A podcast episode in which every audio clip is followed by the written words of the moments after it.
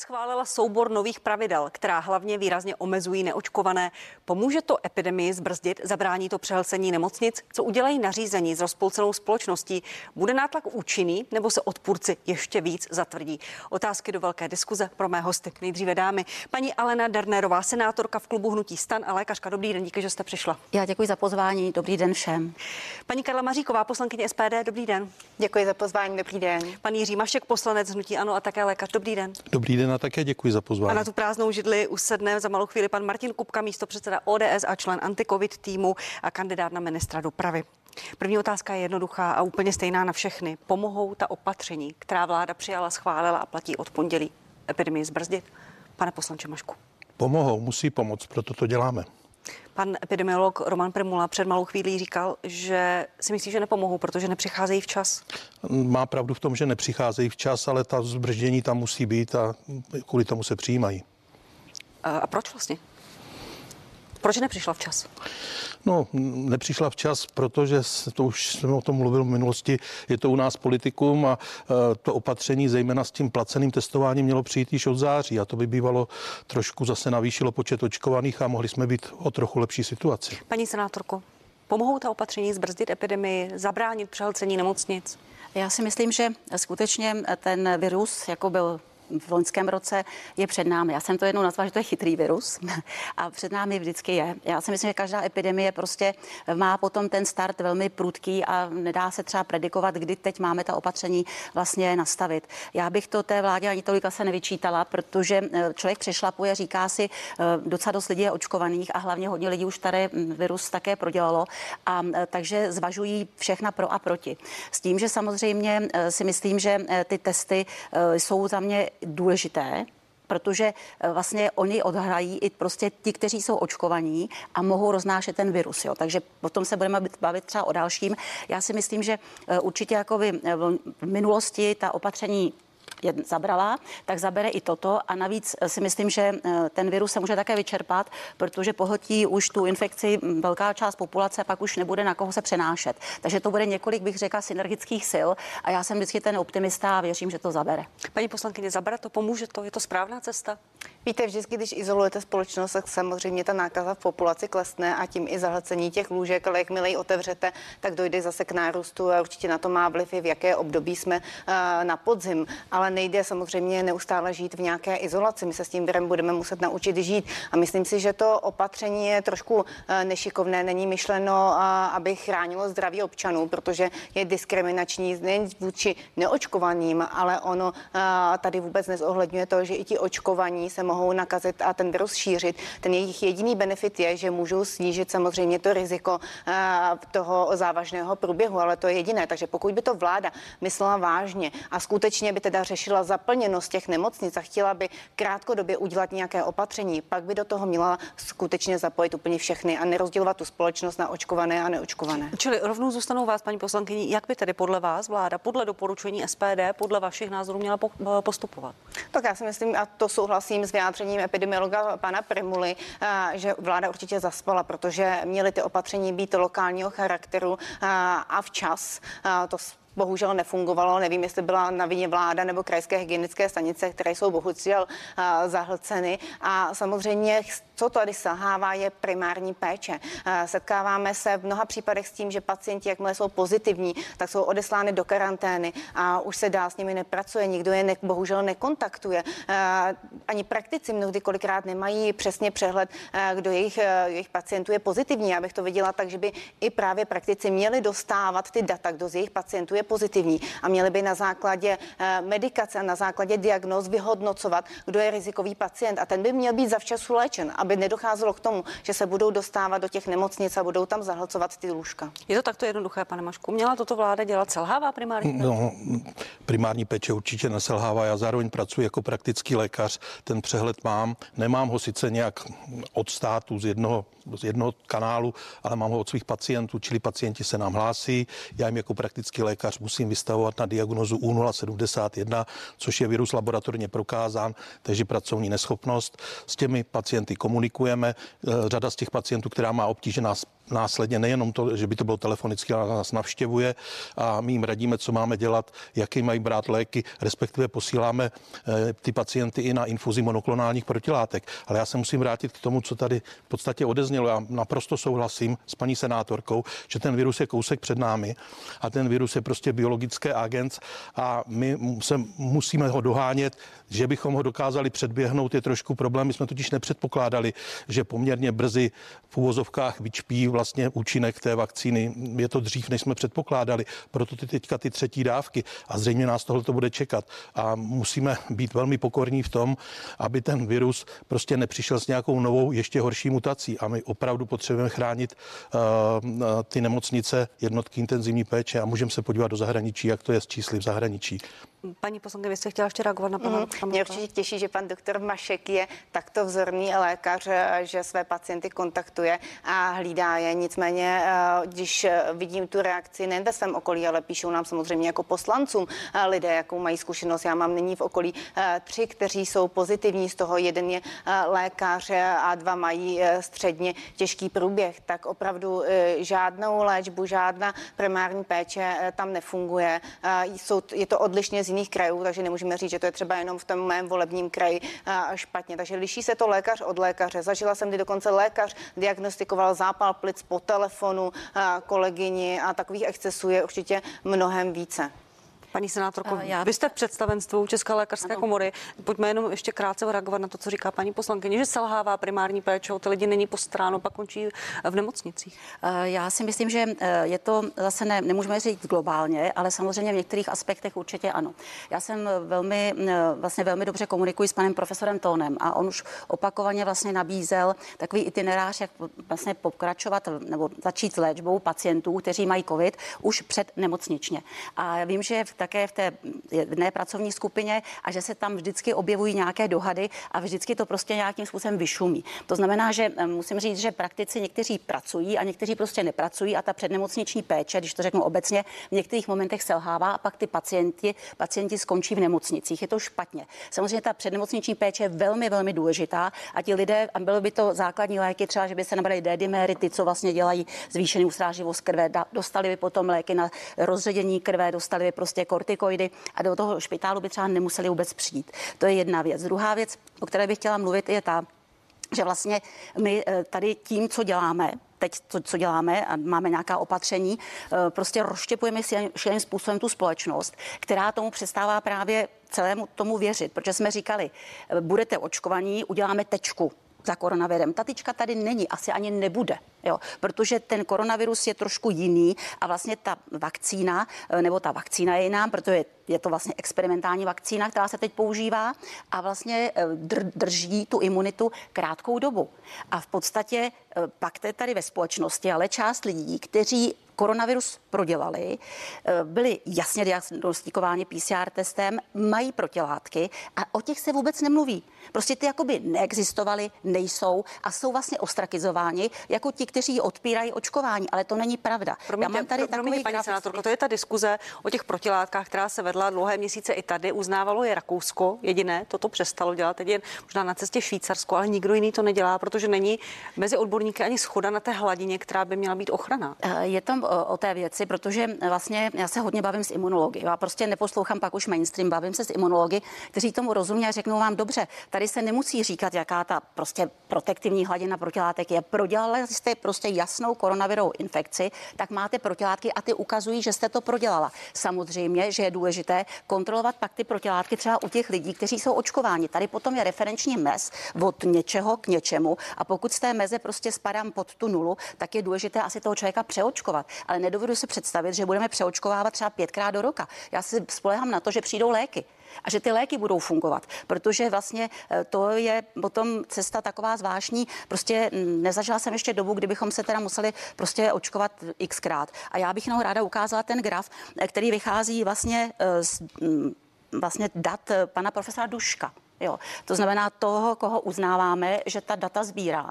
A vlastně... Ředitel ÚZISu. Přesně tak, ano, ústavu prostě za, těch zdravotnických informací a statistiky.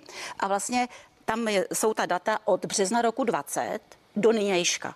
A když se podíváme na lidi, kteří prodělali COVID a nejsou očkovaní, tak nekončí na JIPu nekončí. A to je tahle ta modrá čára. A jsou to vlastně data, která jsou eh, vlastně zebraná od toho března roku 20 do nynějška.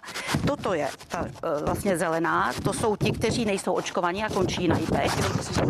Takhle? Paní jo, pardon, končí na IPech. A tahle ta, eh, taková ta víc zelená je ta, která v podstatě ukazuje, že ti, kteří jsou očkovaní a jsou také na JIPu, ale třeba prodělají tu infekci snadněji a lépe než ti neočkovaní. Proto bych řekla, že vlastně benefit té vakcíny je to, to, že vlastně ten člověk může skončit na JIPu, ale průběh té infekce není tak závažný a to je také zásadní to, za to pléduju, ale měla by být vlastně brána v potaz skupina lidí, která má tu nulu. Debata o protilátkách, já vám dám prostor, paní, paní poslankyně, debata o protilátkách vede se. Je teď podle vás, pane poslanče, účinná? Pomohla by něčemu myslím, uznávání protilátek v této fázi epidemie? nepomáhá a je to slepá ulička, uh, protože to, co ukazovala paní senátorka, tak tam byl taková ta nižší zelená uh, křivka zvedající se, což byli uh, ti očkovaní, kteří končí na JIPu, ale v lepším stavu. A já připomínám, že jsou to z velké části lidé nad 65 let a jsou to lidé, kteří mají ještě další komorbidity a z nich je 85% očkovaných, což je ohromné číslo a proto se z něj vygenerují i někteří pacienti, kteří se na ten JIP dostanou. Ale to, že minimálně pětkrát méně se tam dostávají a minimálně s výrazně nižšími klinickými příznaky a s menším počtem umrtí. Prostě já si myslím, že v současné době vidíme to ve světě, kdy ty protilátky eh, teď eh, uznává Švýcarsko nebo o tom uvažuje, Rakousko od toho ustoupilo, takže v tuto chvíli je to spíš otázka zavádějící, která odvádí ty lidi od toho přemýšlet o tom očkování. Paní poslankyně, vy jste chtěla reagovat? A my v současné době přece víme, že ten, kdo se s tím virem setkal nebo to onemocnění prodělal, je 13krát více chráněn, než když je očkovaný. Na to existuje studie, odkazoval na ní pan doktor Beran, teď mě neberte za slovo, tuším, že je z Velké Británie. Takže to není žádná neznámá, nebo že by si tady paní senátorka nějaká data vymýšlela. Skutečně je to podloženo nikdo nerozporuje to, ten ochranný efekt toho prodělání nemoci, ale teď se bavíme o tom uznávání těch protilátek a to jsou dvě různé věci. Uh to, co vidíme, co se děje v Rakousku. Rakousko šlo cestou, že uznávalo pouze očkování a prodělanou nemoc, nikoli v testy. Teď jde cestou tvrdší lockdownu a mluví se o povinném očkování od února. Je to cesta, na kterou budeme muset nastoupit i my, pane doktor Mašku? Je to tvrdá cesta a my jsme ta opatření jako stále vládní strana přijímali právě proto, abychom toto nastoupit nemuseli.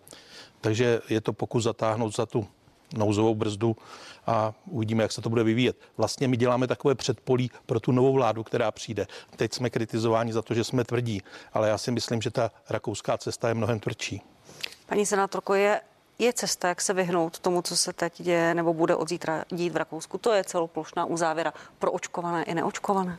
Asi takhle. Eh, já si myslím, že ta celoplošná uzávěra eh, není šťastnou. My jsme to tady v podstatě už zažili a eh, myslím si, že zase na druhou stranu aspoň je to ekvivalentní oboma dvěma stranám, očkovaným i neočkovaným, či primárně to byl vlastně lockdown pro ty neočkované, což si myslím, že to je jasná diskriminace, to je úplně špatně a rozštěpuje to hrozným způsobem tu společnost. Rozštěpuje to i dětskou společnost, i u nás. Jo, to je úplně špatně.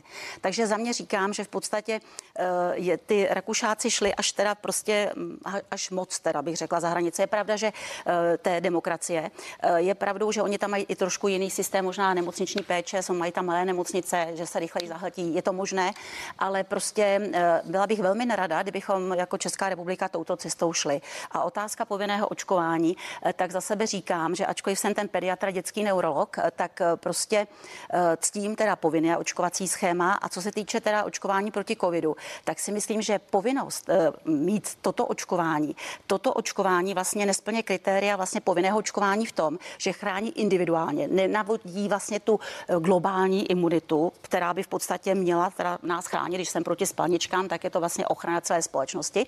A pak je tam otázka také toho, že ty vakcíny mají krátkou vlastně dobu účinnosti. To znamená, nemůžu přece nastavit takovéto očkování jako povinné.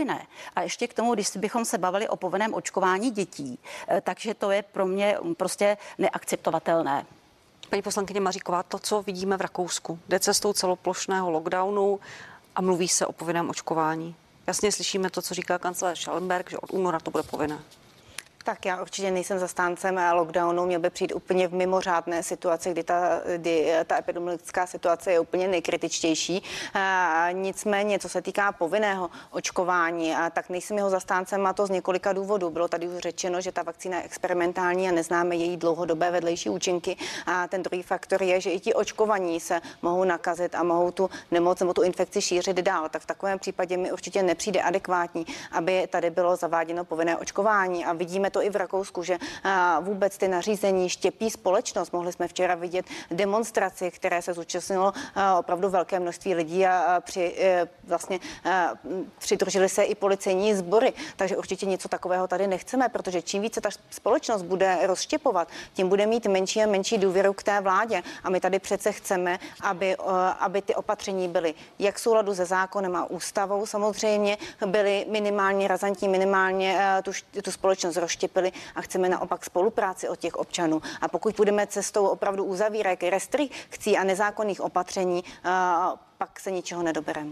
Ve studiu vítám našeho čtvrtého hosta, pan Martin Kupka, místo předseda ODS. Dobrý den, pan místo předsedo. Dobré poledne. Děkuji, že jste přišel eh, a možná rovnou na vás, rovnou z hurta na vás. Já jsem kladla tu první otázku eh, našim hostům velice jasně. Pomohou ta opatření, které vláda zavedla a začínají platit od zítra? To znamená, že se neočkovaní lidé už bez testu nedostanou nikam, už právě přistává platit ta povinnost mít negativní test bez očkování nebo prodělané nemoci. Pomůže to epidemii zbrzdit? Pomůže to zastavit ten nápor na nemocnice? Vzhledem k tomu, že každé to opatření má samozřejmě teprve odložený nástup, kdy to prostě proběhne někdy za 10 či 14 dnů, tak eh, tomu bezprostřednímu eh, ataku nemocnic to ještě nepomůže, ale nepochybně nějaké kroky eh, z hlediska budoucnosti je nutné dělat. Já bych se určitě přikláněl k tomu, aby to především bylo vysvětlování a návrat k těm principům, které veřejnost zná, jako je ono pravidlo 4R, roušky, ruce, rozestup postupy a samozřejmě také rozum.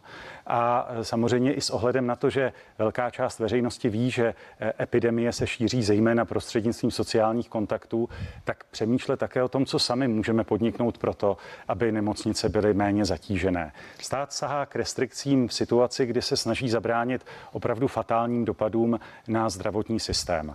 E, myslím si, že ten dosavadní průběh epidemie také ukazuje, a myslím, že je to nutné si přiznat, e, že na řadu věcí je ten stát prostě krátký. A jsou eh, i na tu epidemii krátké fakticky téměř všechny státy. Eh, I ona velká důvěra v očkování dneska vzbudila jakousi zklamanou naději lidí, že to bude tečka za koronavirem. Eh, ona to tečka nepochybně nemůže být, ale je také na druhou stranu úplně jasné, a tohle musí zaznívat také jasně a na konkrétních faktech, že data o očkování a ten opravdu nespochybnitelný význam očkování spočívá v tom, že očkování je schopno chránit před vážným průběhem nemoci, případně před smrtí a samozřejmě snižuje i eh, to množství šíření nákazy. Tohle je graf, který ukazuje velmi eh, přesně na základě konkrétních dat o tom, jak je to v případě eh, jednotek intenzivní péče s počtem těch, kteří jsou s očkováním, to je ta modrá část ty malé modré sloupce a červené, které ukazují ty, kteří zůstali bez očkování. Je to podle jednotlivých věkových kategorií. V první části měl podobný nebo možná i stejný graf pan, pan Bartošek z KDU ČSL. Pane, pane Kupko, ještě jedna věc. Uh, je tady vláda Andreje Babiše v demisi. Nevíme, jak dlouho v demisi povládne, kdy nastoupí vláda Petra Fialy. Uh, čili vím, že odpovědnost má stávající vláda, ale veřejnost chce vědět, co uděláte vy. Pan profesor Válek, kandidát na ministra zdravotnictví, celý týden nějakým způsobem vysvětloval, co udělá ta vaše nová vláda, on jako ministr. Eh, vysvětluje to lidem srozumitelně a jasně? Ehm, chystáme tři konkrétní eh, časové plány, protože to je nezbytné lidem také povědět. Eh, je to jednak ta současná situace, která eh, je vlastně emergentní, naléhavá ve vztahu k tomu, co musí očekávat nemocnice a jednotky intenzivní péče. Eh, tady je především potřeba uvolnit kapacity nemocnic, zajistit překlady pacientů do volných kapacit. Zatím se jednoznačně rýsuje to, že větší nápor je v moravské části České republiky, menší zůstává v České republice se, zapojení, se zapojením armády bude nutné zajistit opravdu co nejefektivnější překlady. Zároveň už teď v tom emergentním čase eh, sledovat další věci. Testovat ve firmách, testovat ve školách, to byly konkrétní návrhy, se kterými jsme přicházeli. To se začíná od zítra? Zatím se budou testovat neočkovaní, to je správně nebo ne? Eh, já jsem přesvědčený o tom, že to je správně, protože se ukazuje, a tohle je potřeba také povědět, že očkování je důležité, že má jasný efekt, ale že není schopno dokonale zabránit šíření té nákazy. A je důležité i o tomhle informovat a spolu s tím spojit ale tu informaci, aby to nezaniklo nebo se nespochybnilo, že ten efekt pro vážné eh, komplikace a pro, pro případná úmrtí je zcela jednoznačný. A já ještě doplním jednu věc, aby bylo jasné, jak ten plán bude vypadat a jaké kroky chystá ta budoucí vláda. Eh, protože do toho krátkodobého programu, který, nebo toho krátkodobého plánu, který nás čeká ještě do konce roku, eh, tam také zapadá co nejrychlejší rozšíření informací pro praktiky, jak rychle, bezprostředně aplikovat aktuální přednemocniční léčbu, protože to má významný dopad také na to, jak se budou plnit jednotky intenzivní péče. Důl, další důležitá část. Potom je tady střednědobý plán, to je konec letošního roku a řekněme první čtvrtletí příštího roku, kde bude nezbytně nutné rozběhnout opravdu adresnou kampaň eh, pro očkování s vysvětlováním, ne s vytvářením nenaplnitelných nadějí, ale s jasnými informacemi o tom, jaký je význam a informacemi, které jsou zaměřené na ty skupiny lidí, kteří se neočkovali. A my dneska taky už víme eh, z průzkumu veřejných mínění, co je největší překážkou a tohle bude potřeba vysvětlovat.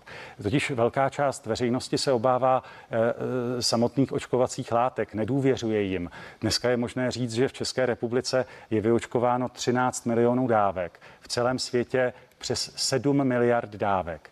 A to je samozřejmě unikátní vzorek, jaký má málo které jiné očkování. V tomto směru je možné říct, že ty negativní účinky eh, jsou natolik malé, že ty pozitivní dopady daleko přesahují eh, pozitivní eh, účinky, nebo ty pozitivní účinky daleko přesahují jakákoliv negativa. A poslední věc zmíním, aby to bylo jasné, jak ten plán vypadá, to je ten dlouhodobý, ta dlouhodobá stopa, kdy je jasné, že se česká společnost bude muset, a nejen česká, naučit žít s covidem chovat se tak, aby to neznamenalo dramatické ztráty na životech, aby to neznamenalo pravidelné přehlcování nemocnic. V tom bude mít důležité místo očkování, ale i celá řada dalších věcí. A to je plán let příštích let 2022-2023. Ale je to takhle jasně pojmenované, takhle jasně strukturované a jasný názor na to, co je možné dělat. Je to dobrý plán, pane poslanče Mašku? Souhlas, pokud to bude takto, tak my můžeme deklarovat za nás, jako, že v každém případě to podpoříme. A myslím si, že ty kroky, které právě přijala současná vláda, tak jsou počátkem toho, té spolupráce další. Takže to, co tady říkal pan Kupka, s tím já naprosto souhlasím, jenom bych tady chtěl podotknout. Eh, na začátku epidemie, když jsme bojovali o ta očkování, aby jsme měli dostatek očkovacích látek, tak tahle republika zajistila 24 milionů dávek.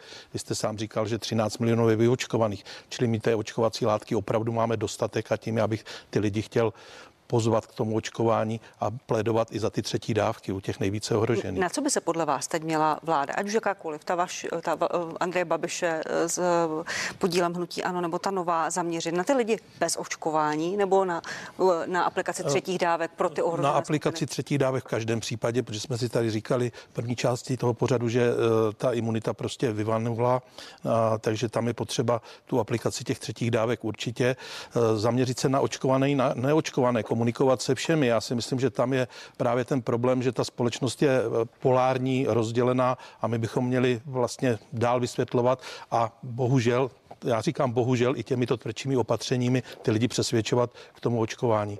Paní je to Maři... opravdu cesta. Děkuji, paní Mařiková. Jak vy, když jste poslouchala pana Kupku, ten plán budoucí vlády, tak neposlouchala jsem jenom pana Kupku, ale sledovala jsem i tiskovou konferenci budoucího ministra zdravotnictví pana Válka. Musím souhlasit s tou částí, eh, že se zaměří na tu primární péči, o té jsme se už tady bavili, ale nemohu souhlasit s tím, že by se měli testovat jenom neočkovaní. My víme, že a to budu opakovat, že i ti očkovaní tu nemoc eh, můžou, mohou se nakazit a šíří dál. A pokud chceme mít nějaká data, skutečně chceme ochránit společnost, pak musíme testovat všich, všechny. Čili pokud... promiňte, ve školách, ve firmách byste, byste testovala všechny bez rozdílu, jestli mají vakcínu nebo ne?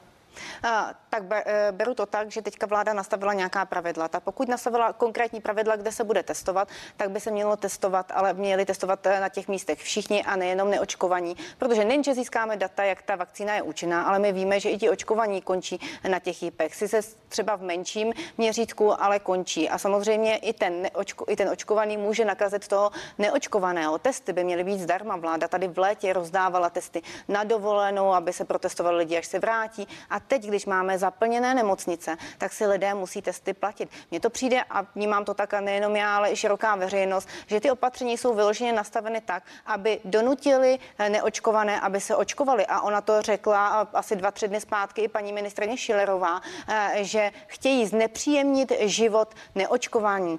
Přece pokud je něco dobrovolné, pak to nemůže být vynucováno tímto způsobem. Naopak vláda dělá to, že tu společnost rozštěpuje. To řekla paní ministrině i tady v partii. Pane Kupkovi, jste chtěla reagovat, pak paní senátorka Danerová. Já myslím, že tady i proto, aby opravdu ta společnost mohla držet pohromadě při sobě, tak ale je potřeba také říct důležité věci. Eh, ona je to jedna společnost. Eh, patří k ní i ti všichni zdravotníci, kteří jsou na pokraji sil, eh, často opravdu ve svízelných poměrech a záleží na každém z nás, jak se k tomu postavíme. Ona svoboda nemůže znamenat zároveň lhostejnost nebo sobectví eh, ve vztahu k tomu, co ta společnost bude dělat. A v okamžiku, kdy ten stát musel investovat do očkování, protože zcela prokazatelně to očkování je nejsilnější nástroj, jak bránit dalšímu šíření eh, infekce a jak tu společnost opravdu vybavit i do dalších měsíců.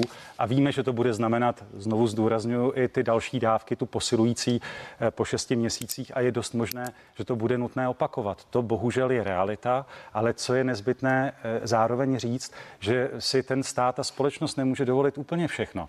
Investuje-li do očkování, tak pak velmi obtížně může zase hledat eh, peníze na to, aby všude bylo možné se zdarma testovat. A podotýkám, eh, z těch okolních států to nedělá téměř nikdo, protože to prostě není možné tímto způsobem zvládat. A jistý tlak na to očkování v okamžiku, kdy víte, že ty vedlejší účinky jsou opravdu malé a že daleko daleko, mnohonásobně, setnásobně převažují ty pozitivní efekty, byť mají své limity, eh, tak pak je nezbytně nutné přirozeně eh, tímto směrem upřít pozornost a poctivě vysvětlovat, ukazovat opravdu, jaká jsou ta data. Tohle je například graf, který ukazuje situaci v Irsku s významně větší proočkovaností a v České republice a e, tohle je počet hospitalizovaných, kdy ta česká křivka i z, právě z důvodu toho, že tu máme e, méně proočkovaných, prostě dramaticky roste. A tohle, tohle je potřeba zároveň ukazovat a stavět proti informacím, eh, které tady zaznívají z vašich úst. My se s tím musíme vypořádat. Nezbývá nám nic jiného. A zároveň říct, že eh, prostě na všechno úplně patent nemáme, musíme dělat kroky, na které ten stát prostě je schopen dosáhnout. Paní senátorka Denerová, je to dobrý plán, to, co jste slyšela z úst pana Kupky? Uh, tak jak brzdit epidemii? Uh, ano, tak já souhlasím s, tím, s těmi vlastně prvotními kroky, které tady budou. Uh, to je jednoznačné, musí být ta veřejnost velmi dobře informována a v podstatě eh, souhlasím s paní poslankyní v tom, že eh, prostě ti lidé byli delší dobu prostě oklamáváni v tom, že to bude tečka, že prostě eh, tady ti, kteří jsou očkovaní, nešíří virus. Je to tak, že šíří virus. Abychom byli prostě spravedliví, měli bychom dělat výtěry všem. Ale prostě i za cenu, to... i za cenu nejsou na to té ceny, prostředky. která jde ze Nejsou na to finanční prostředky. Už jsme za to zaplatili hodně peněz. Já jsem v komunikaci s panem docentem Balíkem. Eh, on říká, že eh, prostě on používá eh, nás ve své, vlastně na svém oddělení testy, které jsou z Koreje, jsou to antigenní testy, které jsou levné a jsou výborné v tom, že vlastně jsou schopny identifikovat nálož. Hmm. Jo, to znamená, že možná bychom se měli od těch PCR testů nebo od jiných prostě přeorientovat na nákup třeba levnějších antigenních, které jsou ale přesné. Protože řada těch testů je nepřesných a jsou teda falešně pozitivní či negativní. To je jedna věc, ale s tím se nic neudělá. Co se týče toho očkování, já si myslím, že už teď začínají být na trhu, nebo včera snad firma Merck eh, oznámila, že mm-hmm. má ten lék, který eh, by byl vlastně eh, jaksi místo té, toho očkování. Já si myslím, že to očkování nebude, nebude moc být věčná cesta, že neví, ne, nebudeme vědět, co třeba po pěti dávkách to může vás s imunitním systémem toho člověka. To nevíme nikdo. Takže pak tady bude možnost třeba této léčby. Pak tady máme možnost té pasivní poslední imunizace tím Regeneronem. Já jsem v podstatě uh, řešila několik případů, kdy prostě si bylo stěžováno, že jako ty mm, monoklonální protilátky měly být podány, ale nebylo kde je podat, takže se měly čekat údajně 3-4 dny, to je pozdě. A pak se řekne, no ale ono to je drahý, stojí to 30 tisíc korun. Ale když teda tomu pacientovi dám ty monoklonální protilátky, neskončíme v tom špitále a nebude to 100 tisíc korun za den na jednoce intenzivní péče. Takže bych uvažovala v podstatě, nejsem tak bohatá, abych se mohla kupovat levné věci. Jo, to znamená, že za mě to je řada věcí, která se dá řešit potom výhledově jinak. Proto bych teda pledovala i pro nákup těchto těch léků. A pak bych chtěla říct, že u některých lékařů, a to už se na mě obrátily dvě maminky, protože si myslím, že jsem neurolog pro dospělé. A vlastně, já mi říkám maminky, protože ke mně chodili s pacienty, že vlastně lékař jejich je odmítl ošetřit, protože nejsou očkované na COVID, proti covidu. To je za mě strašné. Tohle to nemůže existovat. Byly dvě a v podstatě e, za mě říkám, a tam jedna čeká na to vyšetření dva měsíce. Prostě tak to nejde. Jsem doktor a tyhle, musím je ošetřit. To je za mě úplně špatně. A je takových případů eh, víc, paní doktor Kondenerová, no. protože no. to je poměrně vel, jako závažné obvinění lékaře, který, když odmítne o, o, ošetřit pacienta. Já, je to, pro mě to byl šok, musím říct. A včera se ke mně dostala informace, není tím podložená, že něco takového by měla chystat ještě nějaká odborná společnost. Takže pokud to tak bude, tak vám budete první, které to předám, abychom to mohli teda medializovat.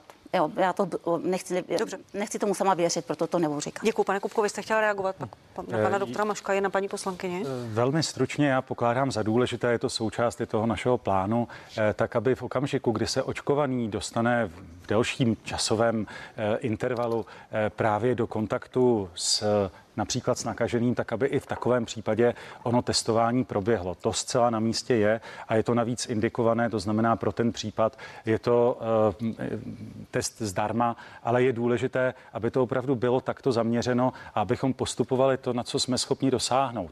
Eh, z hlediska těch dalších postupů, jak tedy zaznívá, jak, jak to dát opravdu dohromady. Pro tu budoucí vládu bude velmi obtížné, ale bude to zároveň jeden z podstatných úkolů eh, dosáhnout toho, že ta společnost opravdu nebude tak dramaticky polarizovaná.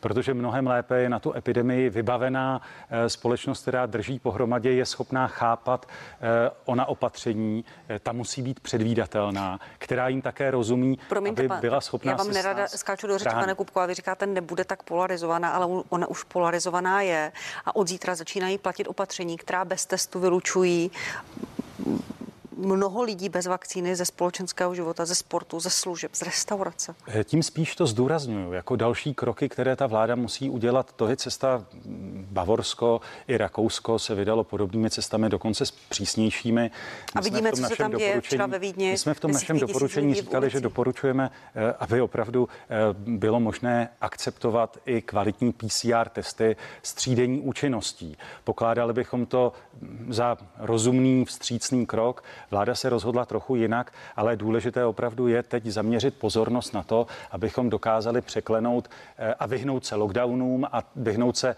eh, dalším dramatickým krokům, eh, dodržovat to, co ta společnost už tuto chvíli ví a každý z nás to může ovlivnit. A následně dělat kroky, které opravdu povedou k tomu, že se naučíme s koronavirem jako trvale přítomnou hrozbou žít a že se opravdu i na základě toho, co se podaří vyvinout, vezměte si, co všechno se nastartovalo z hlediska vývoje medicíny, eh, vývoje vakcín i vývoje léků za to poslední období. Eh, tady prostě platí, že budeme muset věci vyhodnocovat opravdu s měsíčním, nejpozději měsíčním intervalem. Budou k dispozici nové léky, nepochybně. Hovoří se i o s nás vstřebavatelném očkování. To všechno budou věci, se kterými se musíme seznámit a které musíme do toho boje zapojit.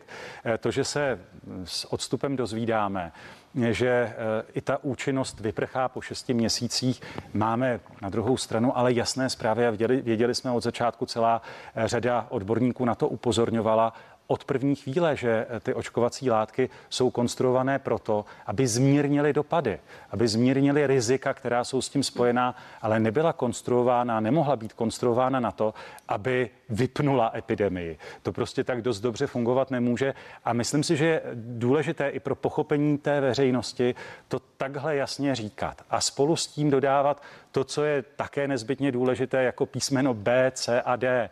B, co je třeba udělat v tomto okamžiku, co nás čeká ve výhledu dalších měsíců a co nás čeká ve výhledu let, abychom se s tím smířili. A já věřím, že lidé jsou schopni přijmout i e, informace nepříznivé, protože e, to prostě život přináší. Přináší to v otřesech, které zažívají rodiny. E, tohle je jeden z velkých otřesů, kterému ta společnost čelí. Nikdo dopředu nevěděl, co všechno to bude znamenat. Není na světě takový člověk. Ale co je důležité, a proto je důležitá i pravidelná předvídatelná komunikace, aby ta veřejnost mohla s těmi špatnými zprávami držet krok, aby se s tím mohla vyrovnat a věděla, že tady nejsou politici, eh, kteří si to jako vymýšlejí ve zlém na tu společnost. Tak se musí ale škrtnout ta tečka. Kde uděláme tečku, ale tak ji škrtneme. A Eh, budeme a- to a já, continue. ale já jsem, já, jsem, já jsem přesvědčený o tom, že ta budoucí kampaň zaměřená na konkrétní eh, cílové skupiny už bude v tomto směru poučenější a že bude schopná i, i ty nepříznivé informace prezentovat jinak. A věřte mi, že taková ta kampaň určitě bude a že i ta další komunikace vlády bude srozumitelnější, bude pravidelná, tak aby lidé třeba každý týden, jeden den se dozvídali, jaké jsou nové informace. Děkuji. Čekala jsem ještě na tečku pana Kupky. Je- Ještě k vám, pane poslanče Mašku, a pak paní poslankyně Maříková. Testovat očkované? Můžeme si to dovolit, tak jak tak, říká eh, paní poslankyně Maříková? Dovolit si nakonec můžeme asi nakonec všechno, akorát Ale- to bude stát další peníze. ale Ale ten proto se není protože je to placeno z veřejného zdravotního pojištění. jestli můžu. Ano. Eh, Čili v tuto chvíli souhlasím s panem Kupkou také, že to je i součást určitého tlaku na to očkování. Eh, Takže tam jsem si v tomhle tom A souhlasíte s paní ministriní Šlerovou, která říká, musíme znepříjemňovat život neočkovaným? Je My v to tuto tvrdé, lehce zpří, eh, to se dá taky otočit, že zpříjemňujeme život očkovaným. Jo, takže eh, je to v podstatě eh, druhá stránka té mince, ale eh, Jak zpři- jak zpříjemňujeme, zpříjemňujeme, že eh, oni eh, se prokážou tím, že jsou očkováni třeba a můžou do té restaurace nebo za tou kulturou a podobně. A není to právě to, co štěpí tu společnost za kopety, a já příkopy? vím, ale my jsme tady několikrát řekli, musíme se naučit s tím virem žít. A abychom se mohli s tím virem žít, tak znamená, že to musíme zvládnout v těch nemocnicích, na těch jednotkách intenzivní péče, eh, snížit ten počet těch dneska možná zbytečně umírajících. A tady pan Kupka nám ukázal eh, graf z Irska, podobné grafy si můžeme ukázat z Portugalska, Španělska, kde jsou vysoké počty proočkovaných a vypadá to, vypadá to eh, velmi podobně. A tam, kde my máme teďka stovky eh, na jípkách, tak oni mají desítky. Prostě oni jsou o jeden řád na tom lépe i v počtu těch umírajících.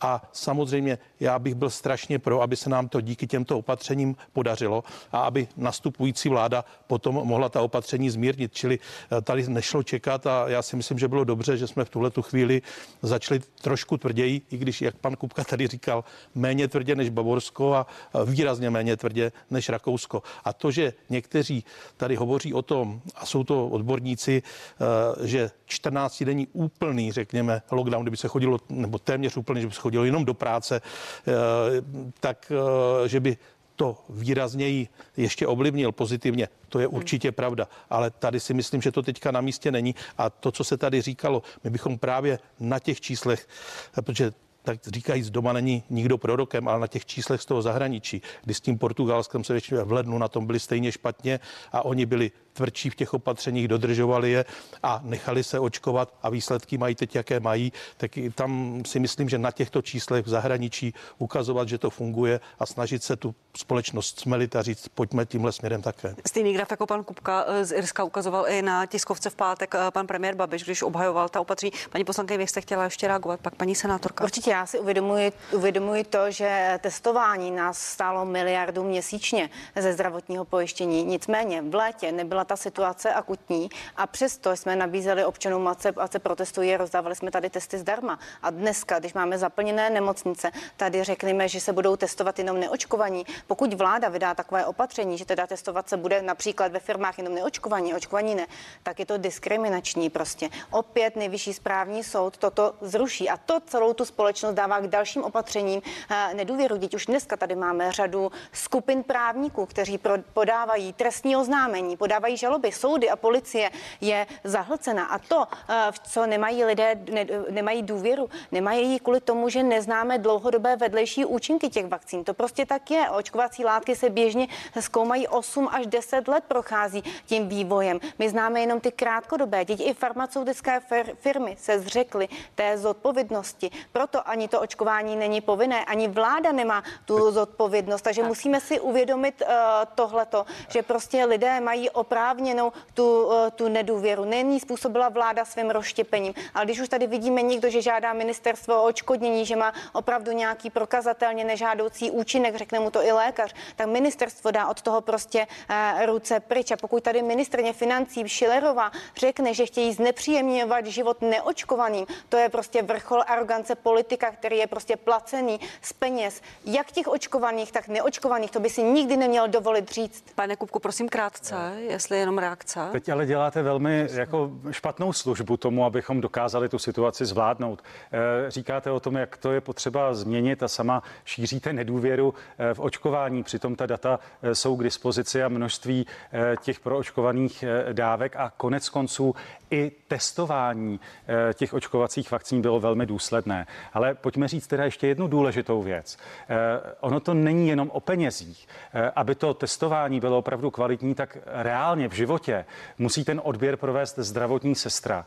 A těch máme omezené množství. A díváme-li se na zvládnutí té epidemie opravdu s patřičným a nezbytným nadhledem a pochopením, tak to také znamená, že ta opatření musí být nastavená na to, aby to unesl ten zdravotní systém, abychom na to měli zdravotní sestry zdravotní personál. A v okamžiku, kdy v tuto chvíli je velké množství těch indikovaných testů a bohužel, a to je bohužel chyba eh, té předchozí vlády, nemáme dostatečnou kapacitu PCR testování, které bychom potřebovali, které mají třeba ve větším rozsahu v Bavorsku. Ale tohle je směr, kam se musíme vydat v tom následujícím delším období, mít uh, uh, kapacitu PCR testování a dokázat tomu lépe čelit v budoucnu. To teď není a musíme se na to dívat tak, jaká je současná situace a vnímat to. Prostě eh, můžeme vymyslet cokoliv tady u toho stolu, ale ještě to musí zvládnout ten zdravotní systém, eh, zdravotní sestry a lékaři v tom terénu a to je důležité hledisko. Paní poslankyně Maříková, vztah poslanců SPD je k očkování, řekněme, ambivalentní. Váš pan předseda říkal, že očkování není, že to nepotřebuje, protože má protilátky. Někteří vaši poslanci jsou očkovaní nebo představitelé hnutí, někteří nevy před těmi nežádoucími účinky a, a před nevyzkoušení vakcín varujete v médiích často. Jaký je váš vztah k očkování teda vlastně? Já, než odpovím na tu vaši otázku, tak si jenom dovolím reagovat. A pokud by ty testy teda nebyly hrazené ze zdravotního pojištění, bavme se o tom, že budou placené. Ale ani to tady dnes nefunguje. Prostě antigenní testy, nemůžete se s nima prokázat, když chcete jít do restaurace nebo na nějakou akci. Ale na druhou stranu je můžete použít, když chcete jít do sociálního zařízení nebo do zdravotnického zařízení, kde je naopak pro ty klienty nebo pacienty to riziko nákazy může být fatální. A pokud pokud to nemusí být člověk epidemiolog, pokud se vydá takovéto opatření, tak i logickým myšlením ta společnost vidí, že to, opa- že to opatření je prostě nelogické a tu společnost to díky tomu rozštěpuje. Co se týká toho očkování, my jsme pro dobrovolné. Já se vám přiznám, že e, mezi svými kolegy nezjišťuji, kdo je očkovaný, kdo ne, pokud eh, vyložně to sám neřekne. Je to informace o jeho zdravotním stavu a on nemá povinnost mi samozřejmě sdělovat. Každý má tu svou zodpovědnost za to, jestli se očkovat chce nebo ne, zda mu to doporučí jeho lékař lékař, já nevím, eh, jaký je třeba zdravotní stav kolegů. Já také zastávám tu dobrovolnost a nejsem a priori, musím říct, proti očkování. Já mám všechno očkování a možná i více eh, v rámci cestování než eh, běžní občané. Ale očkování ale proti covidu se bojíte, nevěříte já, mu? Ano, ne, že nevěřím, ale samozřejmě se také obávám těch dlouhodobých vedlejších účinků a to z toho důvodu. Víme, že mRNA vakcíny nebyly nikdy v tradičním očkování použity, ale nebyly také ani ve veterinárním lékařství. A já si myslím, že naopak vláda, kdyby od samé samého počátku tady přistoupila a řekla občanům, jak pro, tak i proti a přijala tu zodpovědnost. Možná by se občané k tomu stavili trošičku jinak, ale ona má už oprávněnou nedůvěru, když to vidí. Pane poslanče Mašku, pak paní senátorka Demerová. Víc než 80% lékařů je očkovaných, téměř 80% zdravotních sester je očkovaných, kolegyně je zdravotní sestra.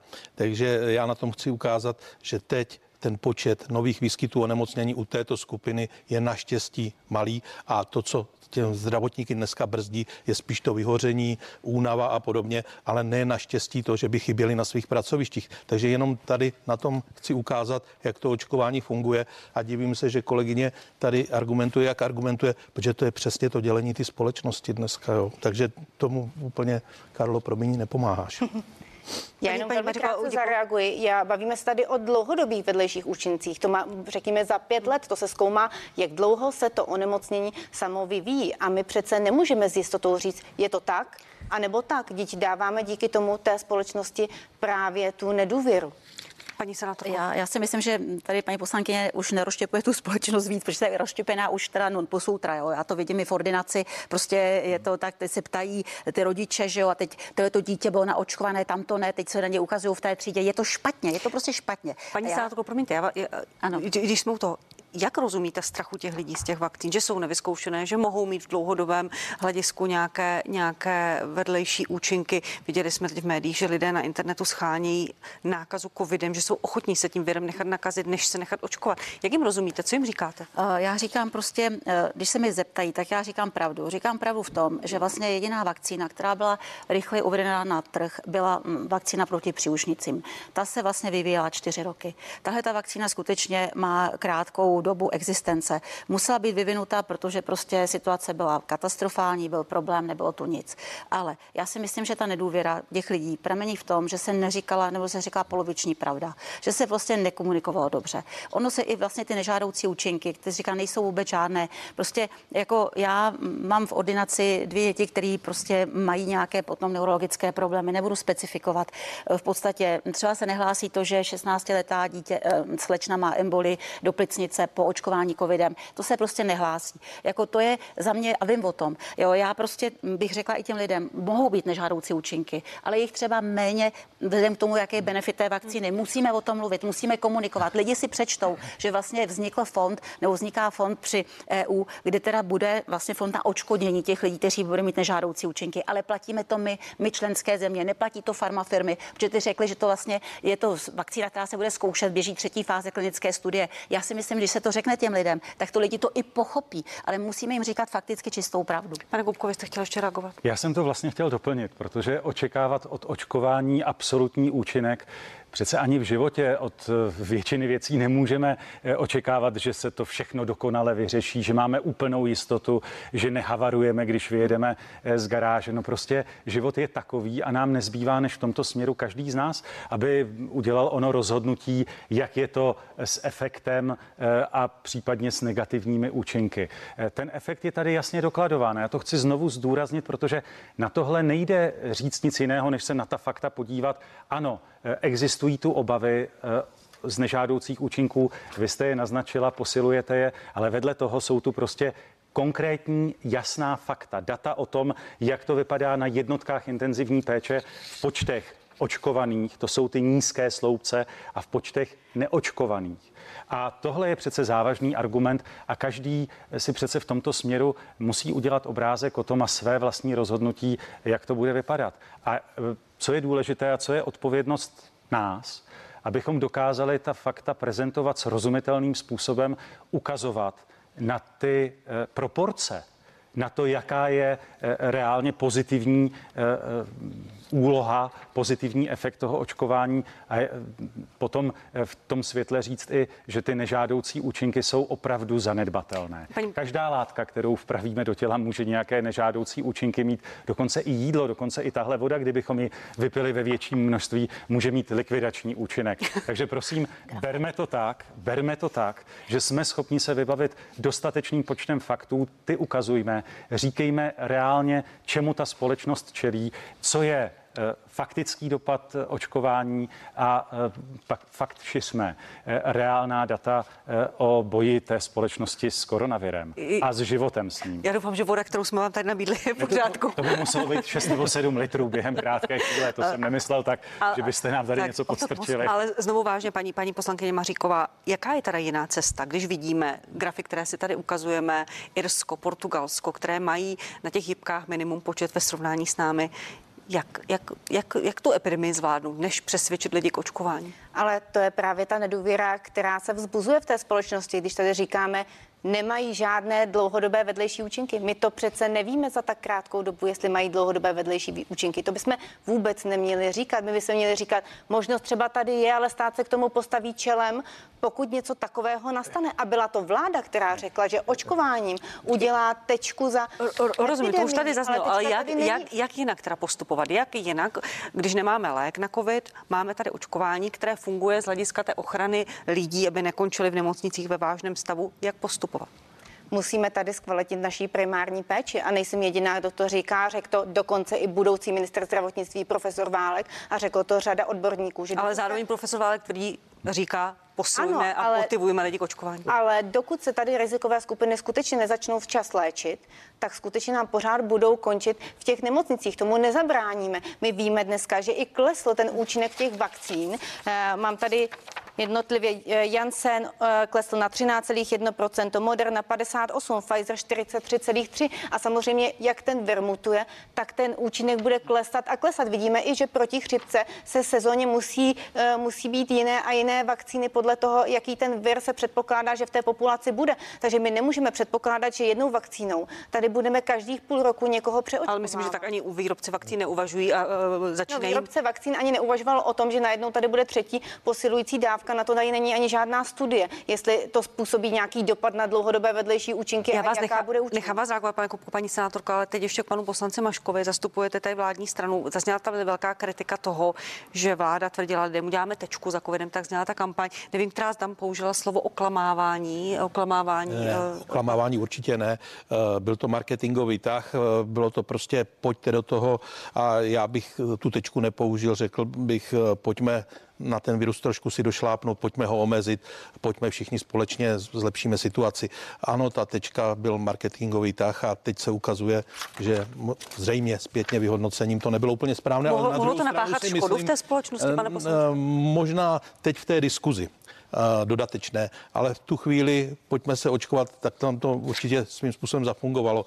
Ale teďka, když se to zpětně rozebírá, a to je právě ono, já si myslím, je třeba si to přiznat, nebylo to správně asi správné, správné pojmenování, nicméně teďka se k tomu vracet a zase to rozdělovat, že to je zase špatná věc, že se to nepodařilo. Máme to za sebou, teďka ta argumentace by měla být, být jiná a mm, měli bychom pokračovat. Budeme, budeme v diskuzi pokračovat, budu se na to ptát, pane Kupko, pane senátorko, paní senátorko. Za malou chvíli jsme zpátky na CNN Prima News, sledujete party.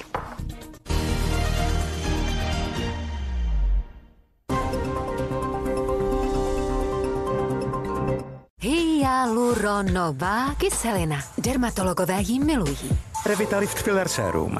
Naše nejvyšší koncentrace kyseliny hyaluronové hydratuje, zjemňuje a vyplňuje vrázky zevnitř. Za 6 týdnů jsou vrázky redukovány až o 47%.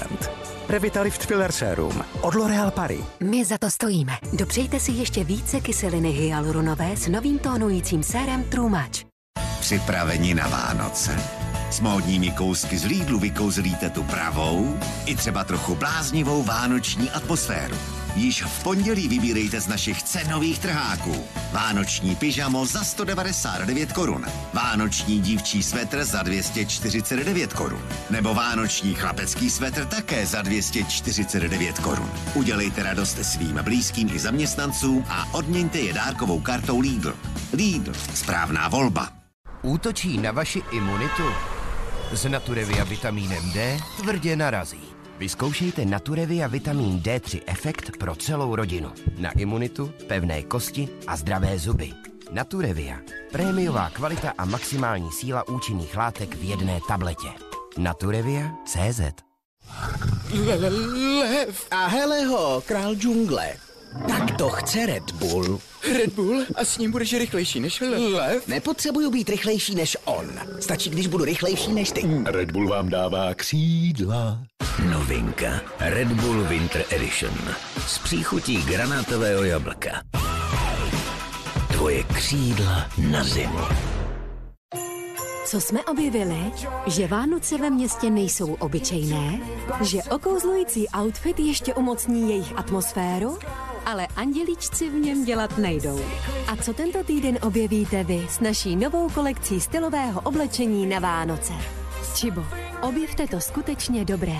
Nenechte si ujít akci na kávu 2 plus 1 zdarma. Nyní v obchodech Čibo a na čibo.cz. Poletíme až na měsíc. Vladimíre, ty jsi stále tak aktivní. I já bych si chtěl hrát s noučaty, ale to rameno mě tak bolí. Na bolesti ramen mám Dolgit, ten zlatý krem z lékárny. Dolgit má lokální účinek proti bolesti a zánětu. Bude skákat na trampolině. Samozřejmě, krém Dolgit vydrží dlouho. Dolgit, německá kvalita za dostupnou cenu. Vyzvedněte si svých tisíc korun od nás a nadělte si třeba Samsung Galaxy A52 S5G nebo bezdrátová sluchátka O2 Pods jen za 299 korun. Čekají na vás v O2 prodejnách. Chytrá síť O2. Vánoce. To je čas Dárky poschovávat, z hrnců ochutnávat, okna umývat, stromek pořezat hudbu seřadit, seznam připravit, světla pověsit, stromek nazdobit. a krom všech těchto starostí Užijem si spolu plno radosti. to nejkrásnější na Vánocích. My.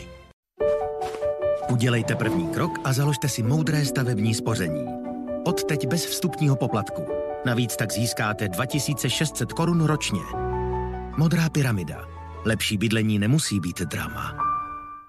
Extra sleva až do 70% v prý Black Friday na About You. Získej své Black Friday slevy již nyní. Dnes na džíny, mikiny, úplety a spoustu dalšího. Například levy z kalhoty za méně než 2400 korun. Pouze na About You CZ.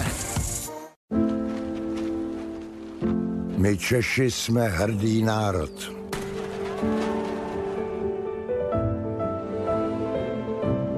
V těžkých chvílích dokážeme zatnout zuby a pořádně zabrat. Věříme totiž, že štěstí si člověk musí zasloužit. To víc jsme nadšeni, když se něco povede nám nebo našim blízkým zvlášť o Vánocích. Penny, Vánoce hezky, česky. V KFC máme stále otevřeno. Stavte se na našich drive-thru oknech, objednávejte přímo z auta službu Parking Pickup nebo online KFC rozvoz. Rychle, pohodlně a bezpečně. Užijte si své oblíbené kuřecí kousky z KFC třeba hned.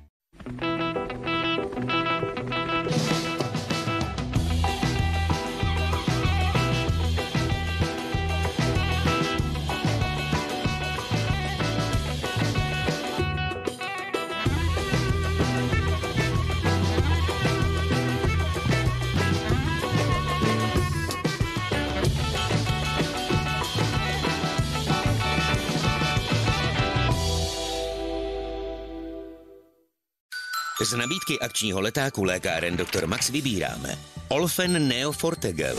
Dvě balení za zvýhodněnou cenu 199 korun za kus. Nyní navíc v dárkové vánoční tašce. Darujte svým blízkým zdraví a podpořte jejich imunitu s multivitamíny Centrum Silver. Nyní 100 plus 30 tablet za výhodnou cenu. Kloubní výživa Komplex 6. Nyní 180 plus 90 tablet. Mami, a co ruce? Sanitol dezinfekční mídlo zničí 99% bakterií a virů. Sanitol, expert na dezinfekci. Je to smích, úsměv, obětí, polibek. Karamelky Werther's Original, díky kterým se cítíte jako někdo velmi výjimečný. Kousek blaženosti. Chceš romantiku, krimi nebo horor? Roky má devítku? Dobrá volba. Vychutnejte si oblíbené filmy a seriály s Vodafone TV na tři měsíce zdarma. Vodafone.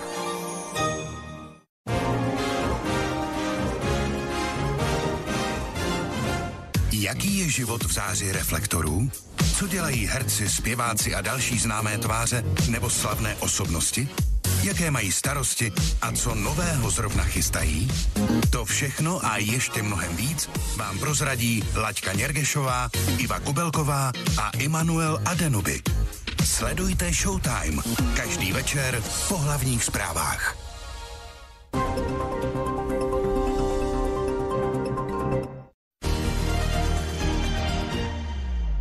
Dobrý den, po krátké pauze jsme zpátky na CNN Prima News, sledujete partie. Vám děkuji, že se díváte, že jste si i počkali přes tu pauzu. Mám tady čtyři hosty ve studiu, bavíme se o COVID-19 a vakcíně a vakcinaci. Eh, Paní poslankyně Maříková je, je tady proti vám všem v názoru na, na, na očkování. Pane Kupko, řekněte mi jako zástupce budoucí vlády, jak bude vypadat kampaň, kterou chcete přesvědčit lidi k očkování? Říkáte, že to je jediná cesta, jak se s tou epidemí vypořádat. Jak bude vypadat jinak? Co bude hlavním poselstvím té kampaně? Eh, hlavní poselství bude naučit se žít s covidem.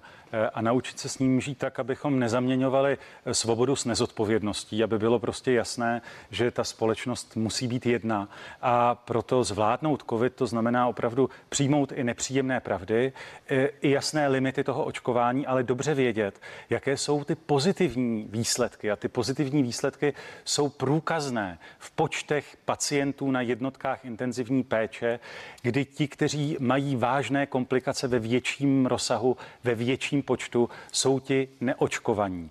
A těch, kteří tam končí s očkováním, je prostě méně, přestože v té mhm. skupině, která končí na jednotkách intenzivní péče, je samozřejmě ta, ta základní skupina, ze které se převážně nebo ze které převážně pocházejí pacienti JIPů, tak tam je ta proočkovanost 80% To znamená, že ten vzorek, ten základní, je prostě nesouměřitelný. A přesto Přesto je těch očkovaných méně než neočkovaných, přestože vycházejí z té mnohem větší skupiny základní, z toho základního vzorku. Snad to vysvětluju pochopitelně. A zaznívají-li tady obavy eh, z budoucích nežádoucích účinků.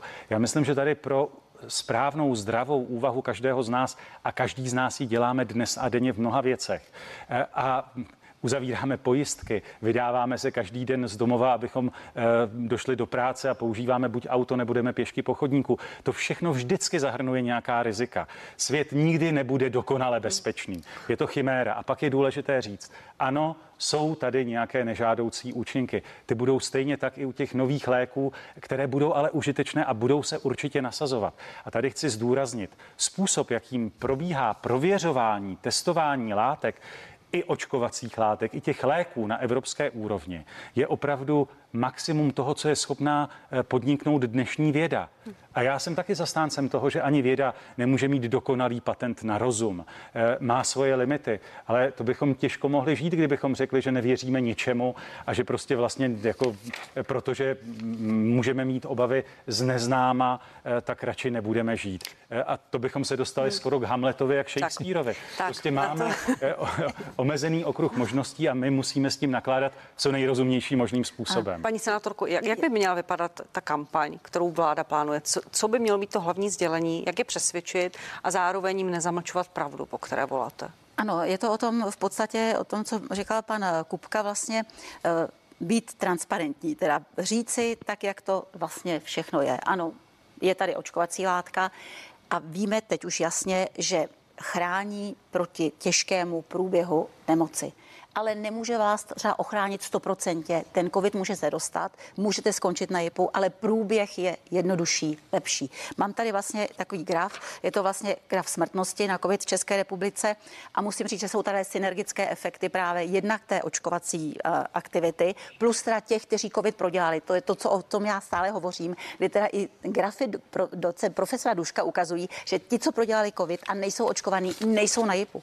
nejsou na JIPech, ale museli prodělat COVID a tak to teda jako má nějaký význam. Ty, co neprodělali covid, mají velký problém. Tam je to vlastně, na tom je pomohou zůstat delší dobu, anebo taky nepřežít. Ale tady je ten graf jednoznačně ukazuje, že vlastně je tady snížená úmrtnost na covid jo, a to velmi významně. V dubnu to bylo 2,8% a teď v říjnu je to 0,4, což je teda synergický efekt očkování. A zároveň, zároveň promiňte, ve čtvrtek zemřelo podle zatím údajů 118 lidí, to už je opět velké číslo. To je, to samozřejmě lidi jako budou umírat, otázka je z jaké věkové kategorie, jaké mají k tomu komorbidity, to vždycky tak je. My máme sumu, ale nevíme, co těm lidem je. To znamená, takhle bych to ani prostě nebrala. To si myslím, že vždycky to je číslo, za kterým musíme něco hledat. Určitě tam, nej, určitě tam nejsou zdraví jedinci, kteří primárně nic nebylo vstupně. Takže nevím. za mě ten graf je také dost podstatný. Za ten graf docela děkuji a e, pořád při tom porovnání s tím zahraničím, s Portugalskem, Španělskem, Irskem, nám umírá v tuto chvíli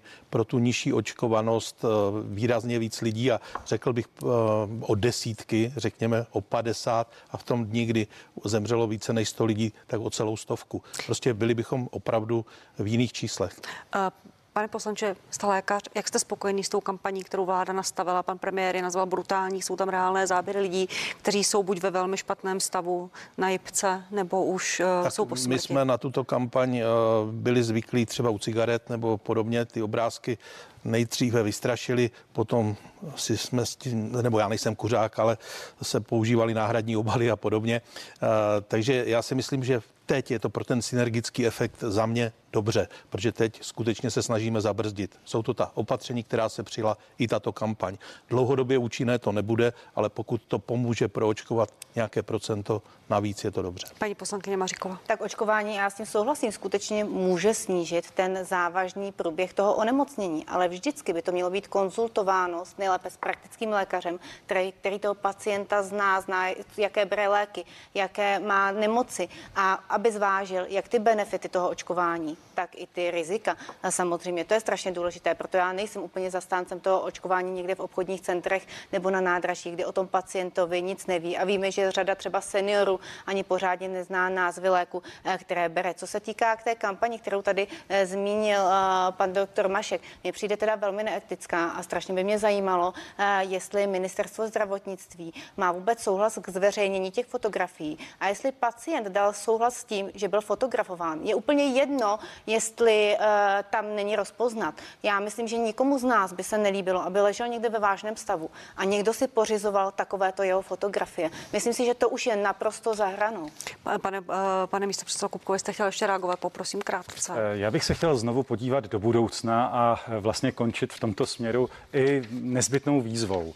Zaznělo tady, jak je důležité, aby ti, kteří mají dvě dávky a ta druhá dávka je dál od, od, od aplikace než je 6 měsíců a jsou zejména v té nejrizikovější eh, části společnosti věkově, eh, tak aby co nejrychleji opravdu tu posilující eh, třetí dávku využili. Je to důležité proto, aby pokud se potkají s virem, protože ta nálož ve společnosti je teď velká, aby je eh, ten vir zastihl ve stavu co nejsilnější imunity. A říkám to úmyslně takhle, protože i pro zbývající část veřejnosti je přece srozumitelné také povědět, že je tu víc kroků, kdy můžeme dalšími způsoby posílit naši imunitu. Tím, že budeme žít zdravě, že budeme v dobré kondici. Samozřejmě platí, že, a je to z těch grafů patrné, že ti, kteří prodělali COVID, mají tu přirozenou imu- imunitu vyšší, ale je tím pádem navíc ještě lepší, když to posílí a pojistí eh, samotným očkováním. Takže to nemá znamenat, že pokud jsme to prodělali, tak vlastně jsme z eh, rizika venku. Eh, To očkování i tady má svůj efekt a neublíží. A co je možné k tomu také samozřejmě dodat, že pro ten nejbližší čas, teď i pro tu eh, krátkou dobu eh, v rámci toho našeho plánu vlastně emergentních kroků eh, ten nástup třetí očkovací dávky je mnohem rychlejší než těch prvních dvou. Takže i teď to má smysl pro ty, kteří jsou v té rizikové skupině, aby vyhledali rychle očkovací centrum a očkovali se třetí dávkou. Moc vám děkuji, dámy a pánové, že jste byli hosty partie. Naschledanou. Naschledanou. Děkujeme za pozvání. Díky za pozvání. A vám, milí diváci, díky, že jste se dívali. Dovolím si připojit pozvánku k dalšímu vysílání. Na CNN Prima News pokračuje Partie Plus. O epidemii a protiepidemických opatření budeme mluvit se dvěma hejtmany, Martinem Netolickým, sociálním demokratem a Petrem Kulhánkem z Hnutí Stan. A politickou situaci rozebereme se dvěma komentátory, Dalibor Balšínek, šéf-redaktor Echo 24 a Pavel Šaradín, politolog z Filozofické fakulty Univerzity Palackého. Já vám děkuji, že jste se dívali. Budu se na vás těšit opět za týden v 11 hodin na prvně asi jenom Prima News. Mějte se dobře.